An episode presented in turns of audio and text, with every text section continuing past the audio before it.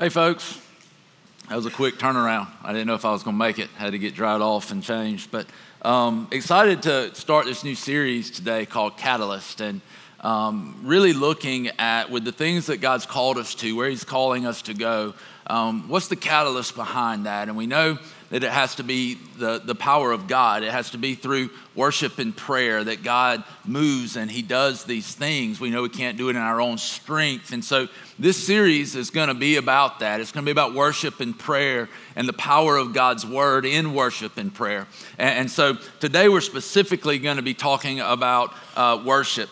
Uh, and how that is a catalyst for the, the kingdom of God and, and for our own lives and what He's called us to and um, who He's called us to be and the work He's called us to do. And so um, we're going to start this morning in Genesis chapter 1. Uh, I want to look at a, a, passage there in Genesis 1, um, a little bit of Genesis 2, and then 3.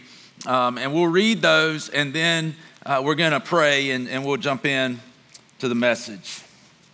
It says uh, in Genesis 1, if you go and you read it, we read that in the beginning God created the heavens and the earth. It tells us the earth was formless and void and empty, and uh, the Spirit of God was hovering over the earth. And then God began to speak, and as He spoke, He began to create uh, everything in creation.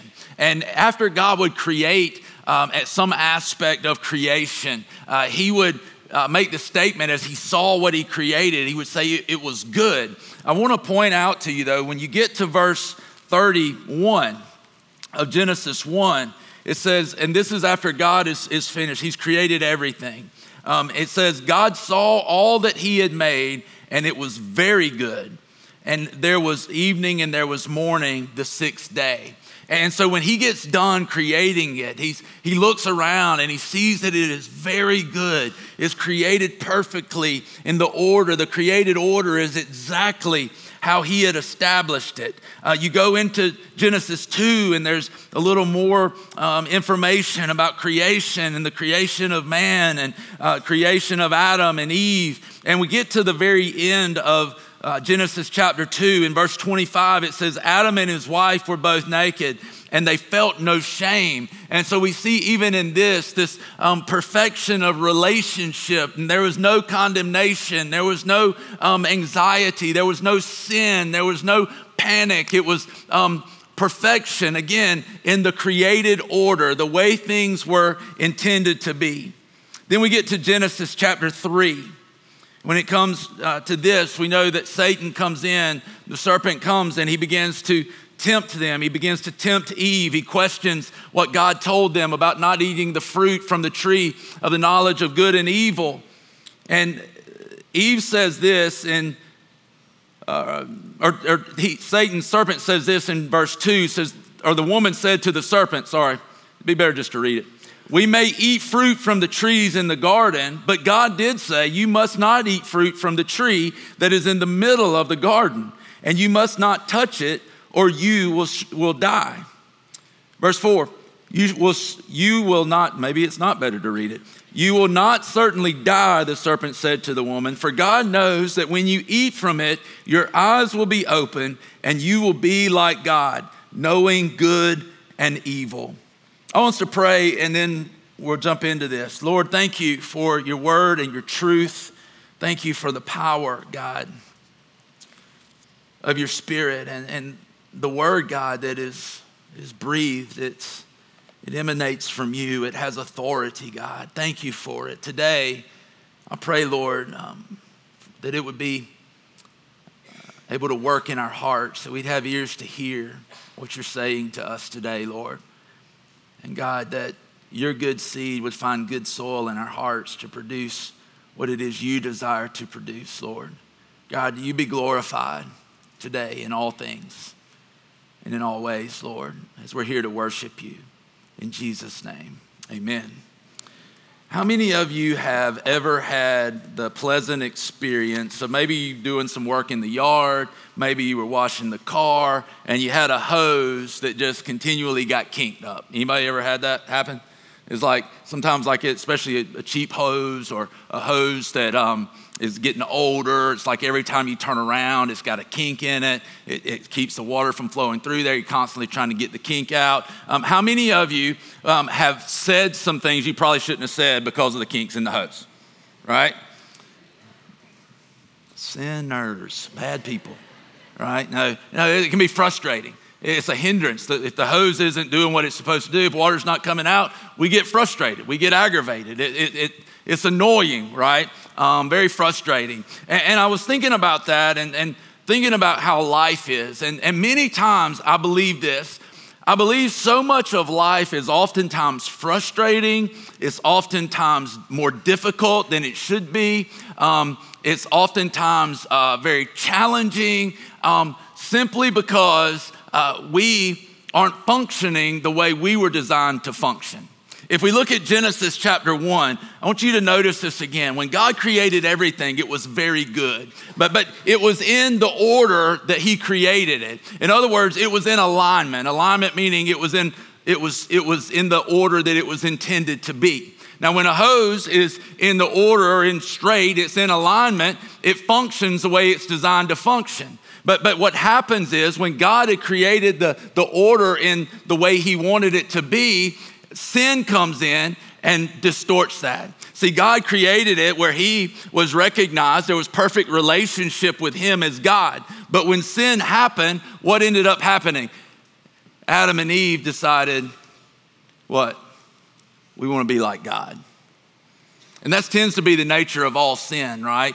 Is that I try to elevate myself. It's I focused. It puts the focus on me. And so what I end up doing is I try to elevate myself to the place of God or above the place of God in life. I distort the order, and what happens? It kinks it up. It becomes frustrating. It doesn't function the way it was designed to function. And, so we realize this is what happens. We see after uh, sin that, that the whole creation, the Bible tells us, was subjected to frustration are subjected to frustration. Why? The order is all out of whack. There's kinks everywhere. It's not flowing the way it was designed to flow. It's not functioning the way it's designed to function. And so we, we need to recognize this that, and I, I think you've probably seen this too, that so many times in my life, I can be in the same circumstances in two different seasons, and one season is so much harder than the other. And what I've noticed is it's not because of the circumstances, it's because of where I'm at in my relationship with God. These circumstances can become so much more challenging and difficult when I'm not lined up in relationship with God, when I'm trying to do it myself, when I make it about me, when I'm trying to advance me or my agenda or what I want, then I tend to get much, much more frustrated. So we need to live our life in alignment in the right way. There's two ways today I want to talk to you about how we come into alignment. Two ways. The first one of these is through salvation. Okay? The first one is salvation. So listen, if you've never come to faith in Christ, then this is how your whole life has been lived. You've been living as though if this is God and this is you, you've lived your entire life like you are God. Not submitted to God, not, not pursuing God, not in relationship with God, not at peace with God, but you've lived your entire life in rebellion against God, in trying to be God yourself. And so we have to come to this place of recognizing who God is. Listen, who God is. And there has to be this moment where our eyes are open, that the Spirit opens our eyes, and we see that there is a God, and He is much higher than me. He's a God, and He is not like me. He's God, and He is very holy and righteous and just and perfect. And I look at me and I go, I'm not like that. In fact, He is so much higher than me. He is so much bigger and better than me that I have no possibility of ever truly being able to elevate myself to even get close to who He is and where He is.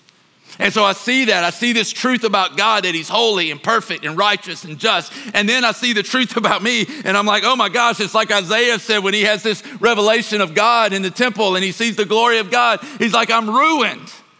And we come to this place of recognizing our own sin in our life, and we're like, I'm ruined. Here's a holy God. The chasm, this, this divide between He and I, are so, so big. I have no chance of making this right. I have no chance of cleansing my conscience. I have no chance of escaping this condemnation and this burden of shame that's weighing me down. I have no chance of this. And so we just kind of kind of look at God and we, we feel this weight of sin and shame on our life, or maybe our conscience has even become so seared and so hard that we just kind of go through life and we don't even acknowledge it. But there has to be this moment where our eyes are open to recognize that there is a God, that He is holy, that He is righteous, that He is good and perfect, sovereign, faithful, and I'm not. And then, though, we can't stop there. This is where too many people live, right? They stop there. We also have to come to this place where we recognize what God's done to bridge the gap between He and I. We can't stop at who God is and who I am. I have to see what God has done in Christ. I have to see that he's, he's done something for me. He's taking my condemnation. Jesus took my sin on himself, went to the cross, took the wrath of God on himself, and in that, set me free from the condemnation and wrath of God so that the Bible can tell us, and we're going to look at it in just a second in Romans 8 1, that there is no condemnation for those who are in Christ. How can there be no condemnation? I've still got sin in my life because when you come to faith in Jesus, He gives you His righteousness and takes all your junk. And so we see this. This is one of the ways. Like, look, we, we may be living our life where we're elevating ourselves. We've lived our whole life unsubmitted, unsurrendered, unloving with God. We haven't lived in peace with God. We've never really known God. There's no intimacy with God. There's no relationship with God. And we just lived our whole life like this. But there can come this moment where we realize who God is, who we are, what God's done, and who I can become in Him that our life does this. Let's go to the book of Romans because I was praying through this and, and I really, I want you to see something today that I think is huge. It's huge in how we live our life, how we align our life through salvation. In verse or chapter 12 of Romans, I've talked about this briefly in messages, but I really want to try to hone in a little more on it today. In Romans chapter 12, verse 1, it says this Therefore, I urge you, brothers and sisters, in view of God's mercy, to offer your bodies as a living sacrifice, holy and pleasing to God. This is your true and proper worship. Okay, so we see this, but there's a couple of things I want to point out to you. He says, first of all, he says, therefore. What's he meaning? He's talking about everything he's already laid out in the book of Romans. Paul, this expertly, under the inspiration of the Holy Spirit, writes out this perfect letter laying out the gospel. It's so clear when you read the book of Romans to see um, who we are, but what God's done, how good he's been to us, and all of these things. I want to kind of walk through this a little bit because I want you to understand this word, this therefore, in Romans chapter 1. 1. If we drop all the way back to Romans 3, I'm just going to hit these really quick. In the first three chapters of Romans, Paul is laying out this, this argument showing this that we have all sinned and fallen short of the glory of God. Not just um, Gentiles, the non Jews, but Jews also. Now, even those who try to live a good life, he's saying we're all under condemnation. We're all under the law, this, these rules. We're all um, falling short of the perfection of God. And he lays this out. But then he tells us in verse 21 1 of chapter 3, he says, But now there's a, apart from the law, this, this righteousness has appeared, and it's righteousness not through our works, it's righteousness by faith in Jesus Christ, who paid the price for our sin so that we could be redeemed from it, saved from it, rescued from it. He's telling us there's a new way. Then he goes to Abraham, this patriarch of the faith, and he, he says, Listen, how was Abraham made right? The Bible tells us that Abraham was made right when he believed God, he believed God's promise, and it says that um, God credited it to him as righteousness. And we see, so we see that Paul is laying this out. You'll never make yourself right with Christ. You'll never be able to do it on your own. But here's the truth by faith in Jesus, you can become right. You can exchange your unrighteousness, your dirt, your filth, your uncleanness for his righteousness and he uses Abraham as an example. Listen to a couple of these verses. I'm going to read a couple out of chapter 5 because these are so powerful if we can really grasp and understand these. The first one, listen to verse 5. He tells us this that he's talking about our hope being in Christ. He says, And hope does not put us to shame because God's love has been poured out into our hearts through the Holy Spirit who has been given to us. He's saying, Listen, our hope is sure. How is it sure? We know because he's given us the Holy Spirit. He's given us this seal, this down payment on what's to to come. He's saying this is God showing us his love and giving us his spirit, guaranteeing us what's to come. If you look at verse 8, this is incredible. This ought to be enough to bring us to worship just in and of itself. It says, But God demonstrates his own love for us in this while we were still sinners, Christ died for us. Think about what this is saying, guys. This is saying that God, me, this is saying that when I was living as though God didn't exist, when I was living in rebellion against God, when I was not mindful of God, when I wanted no part of God, even when I was, was blaspheming God, when I turned my back on God, when I saw myself as God, it says that God was mindful of me and He loved me and He gave Jesus for me. Not when I got everything right, but even when I was in rebellion against him. Verse 10 For if we, while we were God's enemies, were reconciled to him through the death of his son, how much more, having been reconciled, shall we be saved through his life? We look at this. While we were enemies, who dies for their enemies? Who dies for those who are in rebellion against them. We see the love of God who's made a way for us. We go to chapter six and we look at this, and it, it, he says, What shall we say then? He's talked about how grace abounds greater than sin. And he says, Shall we go on sinning? He's like, By no means. There's no way we would go on sinning. He's saying, Look, if you lived your whole life like this, and then all of a sudden you tasted the goodness of God and the life that He gives, and this, this flow of life that comes into you when you're in alignment with His created order and how He designed it. You're in this relationship and you have peace with Him. He's saying, How could you want to go back and live your life like this? By no means. Goes into chapter seven. Now, this is the chapter where he's talking about the battle of trying to live out the law and trying to live sinless. And when we look at it, we realize he's setting up chapter eight. He's saying, Look, we've been we've died with Christ to live a new life. Chapter six, chapter seven, I really struggle to do this. My flesh is weak. Chapter eight, there's no condemnation for those who are in Christ. The way we live this life out is through the power of the Holy Spirit he's given us. Am I talking too fast? Making sense so far? So we get to chapter 8 and we see the necessity of the Holy Spirit. We come into chapters 9, 10, and 11. We see the sovereign hand of God that, that brings us to salvation. We see the power of God to call people out of the earth to be his own people. This incredible sovereign plan that God turns the hearts of rebellious sinners back to himself. This incredible fact that God didn't give up on the world, but he chose to save the world. And then we come to Romans chapter 12. And that's that's just a real brief snippet. That is not even doing partial justice to the book of Romans. But we come to Romans chapter 12, verse 1, and we read, therefore, and we go, oh. Oh, all that. Wow. Therefore, I urge you. He says, I urge you. I'm encouraging, I'm exhorting you, brothers and sisters, in view of God's mercy. What mercy? 1 through 11. What mercy! The mercy that God has poured out on us, the mercy He offers us in Jesus. He doesn't treat us as our sins deserve because He treated Jesus as our sin deserves. And He says, offer your lives as a living sacrifice. I want you to understand this today, or we offer our lives as a living sacrifice, not so that God will give us mercy and so that He'll love us. We offer our lives as a living sacrifice because He's given us mercy and He loves us. The Bible tells us we love Him because He first loved us.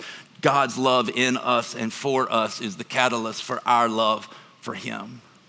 And so the first way we come into this is we recognize those truths and we go and, and we turn from our sin, we turn from our rebellion, we recognize who Christ is, and we align ourselves with Him.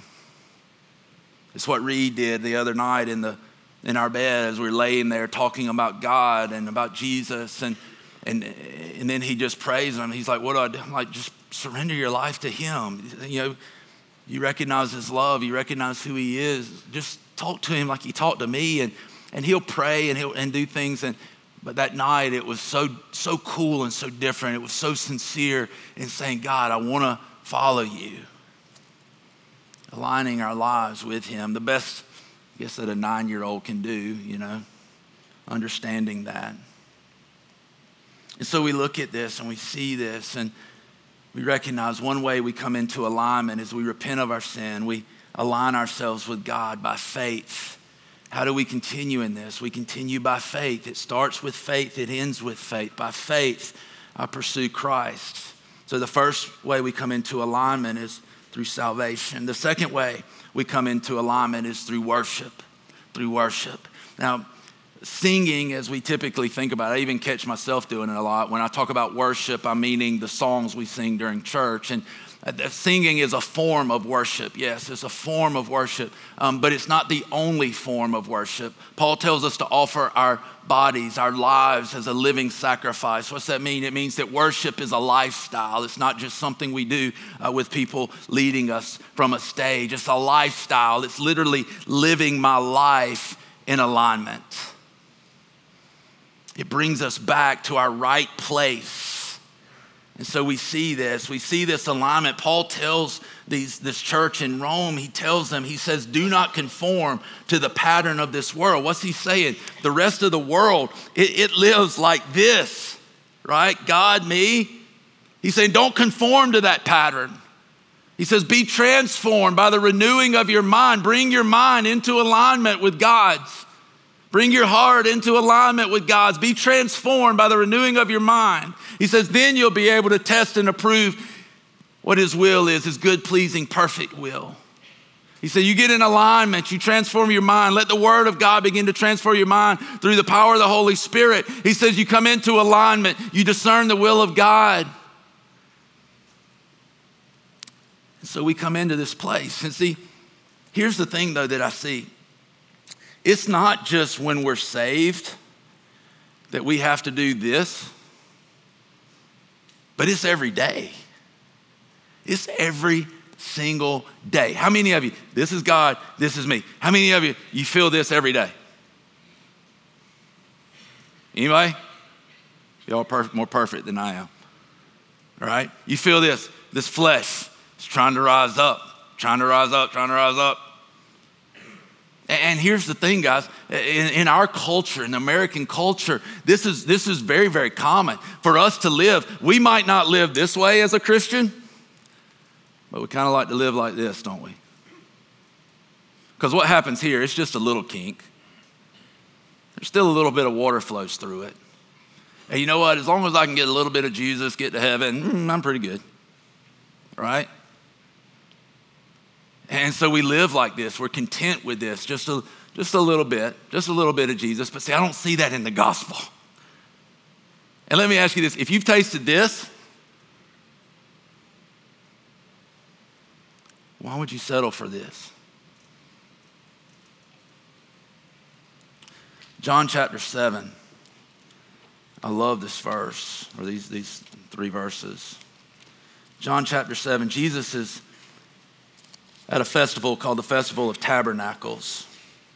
And it says this in John 7 37. It says, On the last and greatest day of the festival, Jesus stood and said in a loud voice, Let anyone who is thirsty come to me and drink. Whoever believes in me, as scripture has said, rivers of living water will flow from within them. By this he meant the Spirit, whom those who believed in him were later to receive. Up to that time, the Spirit had not been given since Jesus had not yet been glorified. And so there's this promise that God's not going to give us a little bit of the Spirit, just a little foretaste of the Spirit till we get to heaven. He's telling us God is going to flood us with the Spirit. He's going to give us a taste. We're going to be able to truly taste and see that the Lord is good. We're going to be able to have intimacy with God, to know God, to be in relationship with God. We're going to be able to have this. And, he says that didn't happen then um, or had not been given because he had not been glorified. The good news for us today, fast forward a couple of thousand years, the good news for us is Jesus has been glorified. Jesus died, but he was raised. He ascended to heaven. He sent back the promise of the Holy Spirit that He had given us. He told us He would send Him back. He sent Him back the Father, the Son. Now the Spirit is with us and in us. And so when we live our life in alignment to God, when we are living our life in faith that God, um, deserves my heart and all of my life, not just some of me, not just enough to kind of try to get me by, but I want to live my life and surrender to Him, fully aligned with Him, then the promise of Scripture is that those who believe, those who trust, those who bring themselves into alignment with God, that the Spirit of God will flow through them like rivers of living water. Not just a little drop, but the power of God surging through our spirits, our bodies, transforming us, bringing us into alignment. But how do we do this every day? Every day. How do we do it every single day? Because it's kind of easy in here, right? Got some guy yelling at you about how good God is. You're like, yeah, yeah. And then you go out here and you get in traffic trying to get out of the church, give some guy the finger in the church parking lot, cuss out one of the parking guys. It's happened. And, and life happens. You know, you get home and, and, you're, you're trying to cook supper and, and, uh, and, and, and you're there and, and one of your children is, is grabbing hold of your, you know, your sleeve and you're trying to cook and they're like, daddy, daddy, daddy, daddy, daddy, daddy, daddy, daddy. And the other one's over here breaking something. I mean, maybe you have kids that break stuff. I got one, if you put him in a padded room, a room with four padded walls and a ball bearing, he'd break it. I promise you, you could put him in there with a bowling ball, he'd break it. And so they're breaking stuff, and, and, you know, this is just going, and, and you're like, ah, and then, you know, your husband or your wife comes home and they're, they're just acting crazy, and, and then pretty soon you're just like, Rah! like, how do you, how do you stay in alignment then? Or you go to work, you know, I, I won't ask you to raise your hands for this, but how many have a boss that's a jerk? Hmm. You know, you ain't got to raise your hand, but hey, it happens. How many of you have employees that you're like, it'd just be easier if I didn't have them? Don't raise your hand, they might be here. But, you know, it's life. Life happens. You know, life happens. Things get tough. How do, how do I then not just go, I'll just take it into my own hands? I'll handle this. I believe a big part of this answer is in Hebrews chapter 12. Let's go there. Let's, we got to flip on through the New Testament in good ways. Hebrews chapter 12. How do I carry this through life? Listen to this. It says, Therefore, since we are surrounded by such a great cloud of witnesses, let us throw off everything that hinders and the sin that so easily entangles. Now, what he's referring to, that therefore, is referring to chapter 11 when the writer is talking about all of these great people of faith who by faith did great things. And through faith, we see the power of God through them. When I first started reading the Bible, I read this and I thought that they were kind of like up in heaven in the bleachers, like eating popcorn, watching us. Like they're in the clouds and they're witnesses to what we're doing. Not what it's saying. He's saying they're witnesses to the power of God and how God operated through them in faith. He says, So let us throw off everything that hinders and the sin that so easily entangles. He says, Let us run with perseverance the race marked out for us, fixing our eyes on Jesus, the pioneer and perfecter of our faith. For the joy set before him, he endured the cross, scorning its shame, and sat down at the right hand of the throne of God. Consider him who endured such opposition from sinners, so that you will not grow weary and lose heart. So listen to this. How do I, how do I live this out from moment to moment, not just from like Sunday morning to my connect group or small group to, you know, maybe a worship night or a conference. How do I live this out in between? The Bible never tells us focus on your sin so you can get rid of it. The Bible tells us fix our eyes on Jesus. Too many times we get together as Christians and we just want to talk about our sin or our struggle. What we need to do is, yeah, let's confess our sin to one another, but then let's quickly turn our eyes to Jesus and celebrate the fact that we have a God who is so good, He's made a way for us to come back to Him. It says, fix your eyes on Jesus, the pioneer or the author of our faith. He's also the perfecter of our faith. We fix our eyes on Christ because if you are like me, and I suspect you are to some degree, if I wait till the moment where the kid's pulling on my sleeve, the other one's breaking something, and just say I had a wife that came in acting crazy. Never happens. Seriously, never happens. But just say she did. If I wait to that moment, it's too late. Like I, my flesh, I'm like, ah!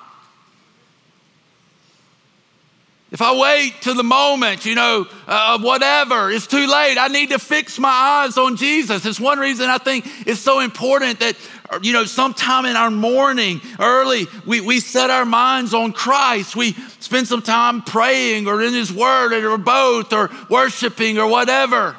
It's like I told nine o'clock, sometimes you got to turn it from 96.5 to 107.3 right? I'm not saying all, you know, I like some country music. But now it's like, I like the older stuff better because it's like the, the new stuff is all about chasing women and drinking beer, where the old stuff is more like drinking beer because the woman you're chasing ran away. but somewhere in the mix of all that, there's something good, you know, or, or, or okay, right? But sometimes, listen, we need to fix our eyes on Christ. I'm not up here just to bash secular music. What I'm telling you, though, is you need to do what you need to do to fix your eyes on Jesus. And we get to do what we get to do to fix our eyes on Jesus, the author and perfecter of our faith. And as I fix my eyes on Him, I begin, I keep bringing my life into alignment. I, my life begins to be transformed as I worship in, in His Word, as I worship in prayer, as I worship in song, as I worship, as I worship, as I worship. My mind is transformed. Things begin to change. This circumstance isn't, doesn't, doesn't spark the same reaction as it did before. God is flowing through my life, the Spirit is moving in me. And in this, I've laid down my life. Why? The same reason I come to salvation. I see the mercy of God. I've told you this many, many times. But if I can ask, if I can answer these questions through scripture, who is God? Who am I? Apart from Christ, what has God done? And who have I become in Christ now because of what God has done? If I can truly answer and understand those four questions, there's no way that I don't come to a place of worship if I reflect on those and I really spend time, God, God, thank you for who you are, God, that you didn't give up on me, that you didn't give up on this world, God, you are good. And we begin to just even think about who He is. And I begin to think about who I am, but I don't stop there. I go to what Jesus has done and who I've become. There's no way I can truly see that, understand that. The Spirit of God in me being stirred up and me not worship Him. Last thing I want to say Galatians chapter 4.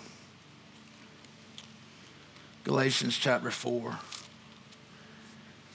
Paul in this is, is, again, he's talking about being made righteous through faith. He's talking about how we can't make ourselves right before God by obeying rules. He's talking about all these things. He comes to chapter four. He begins to talk about now we've come of age, that Jesus has come. We have now become sons of God. We're no longer children. We become sons. We are at an age to receive the inheritance that God has for us. And he tells us in verse 4, he says, But when the set time had come, God sent his son, born of a woman, born under the law, to redeem those under the law, that we might receive adoption to sonship. Because you are his son, God sent the spirit of his son into our hearts, the spirit who calls out, Abba, Father. So you are no longer a slave, but God's child. And since you are his child, God has made you also an heir. And what he's saying to us is listen, because you've now become a son, God has poured his spirit out into your heart. It's this spirit that causes us to cry out, Abba, Father, that stirs up in us. We cry out, Abba, Father.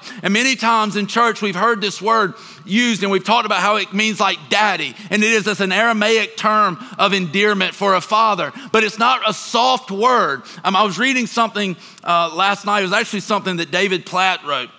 And as I was reading it, it was talking about this word, and he said, It's not this soft, sentimental word. It's a word that literally means like to cry out in desperation. He said it's like when you're in the dark as a child and you're scared and you reach out to grab hold of your father's neck to wrap your arms around him. He said it's a, a word of desperation and longing and desire. And I started thinking about that. What if we pursued God with that mindset? What if we pursued God because we look at what He's done, who He is, we look at who we've become now because of Him? I'm still not perfect, I've still got flaws, but oh my gosh, I want to serve this God who's done all of this for me. What if I live with the mindset, God, I want more of you, I need more of you, more than anything, I want your presence, more than anything, God, I want to see your kingdom come on earth as it is in heaven, more than anything, I want to know your will and your heart so I can come into alignment so we can see this happen, God. God, I want to do what you put me here to do. I want to know you more. If it wasn't just a routine, but it was a passionate pursuit of God, how different would things be? And see, here's what we don't want worship to become.